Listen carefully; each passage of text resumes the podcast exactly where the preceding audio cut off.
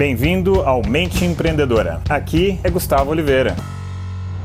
Fala galera, beleza? E hoje o bate-papo é sobre como ter mais energia, mais disposição. Então, ao longo desse episódio, eu vou aqui conversar com vocês, bater um papo sobre quatro estratégias que eu utilizo, eu recomendo, ensino para os meus alunos para terem mais energia, beleza?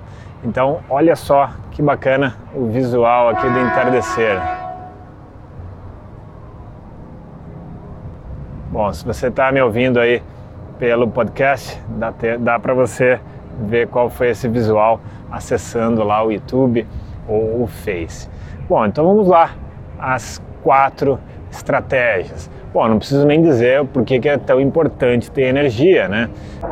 Então uma que é muito básica, todo mundo sabe, mas muita gente negligencia, que é dormir bem. Ah, Gustavo, isso eu já sei. Claro, você já sabe que você tem que dormir bem, mas é, muitas vezes as pessoas, para tentarem ser mais produtivas, elas deixam de dormir, elas ficam dormindo muito pouco, achando que isso é uma vantagem. No curtíssimo prazo, realmente é uma vantagem, né? E de vez em quando pode ser uma vantagem, mas no médio e no longo prazo isso não vai funcionar, porque tem uma série de coisas né, no seu corpo que só vão ser reparadas, regeneradas e abastecidas quando a gente dorme. Uma boa qualidade de sono não vai fazer você perder tempo, vai fazer, pelo contrário, você ser mais produtivo, tá? Então isso daí foi uma das primeiras sacadas, então tem aí um planejamento de sono. E claro, eventualmente, se você der uma furada, não vai ser o fim do mundo. Uma coisa que acaba acontecendo muito, que a galera fica muito estressada, muito cansada, muito exausto, o cansaço mental. O cansaço mental talvez incomode mais do que o físico, pelo menos a mim me incomoda. Então, qual é a estratégia para lidar com isso? São breaks, são paradas estratégicas no dia, né? ou mesmo ao longo da semana, ao longo do mês. A gente tem que parar para assimilar. Se você não para, o corpo não assimila, a mente não assimila aquilo tudo que você está fazendo. E de novo, no curto prazo funciona, no médio e no longo prazo não funciona se você não dá essas paradas, tá? O corpo ele não consegue ficar processando em altos níveis de estresse, de demanda sem esses breaks. Isso daí parece que vai prejudicar a sua performance, a sua produtividade, mas não vai, isso é um mito.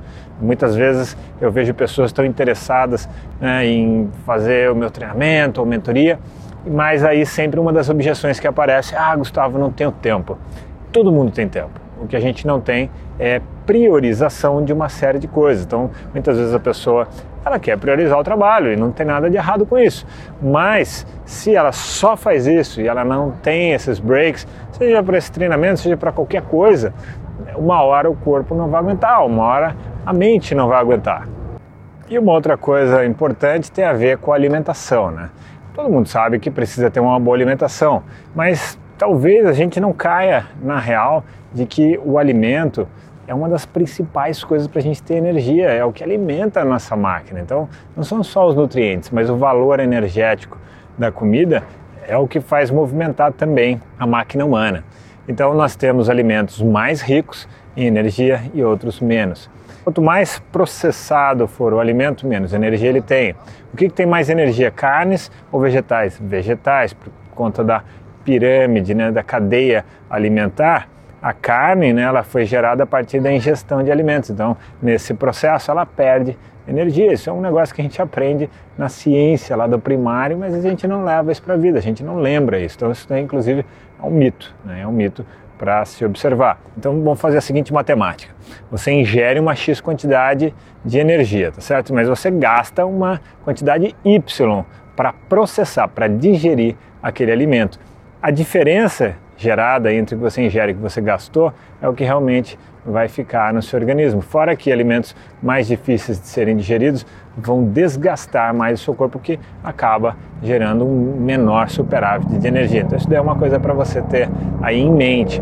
Outra coisa, é alimentos que tenham riqueza do complexo B de vitamina. O complexo B é responsável pela assimilação da energia dos alimentos. Então, isso é uma sacada aí interessante, importante para você também ter em mente. E para finalizar, vou falar um pouquinho sobre respiração.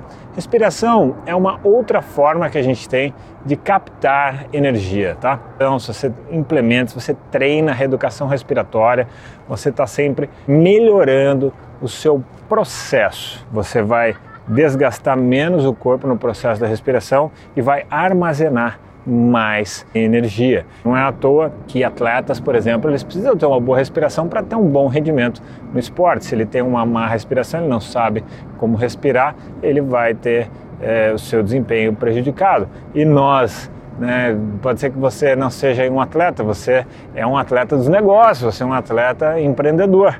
Então você também precisa desse combustível. Bom, essas foram as quatro sacadas aí, um pouco rápidas que eu passei para vocês, mas que já podem dar uma, uma ligada, pode dar uma contribuída aí no seu dia a dia, pelo menos um norte para você seguir. Eu vou deixar aqui para vocês um grande abraço.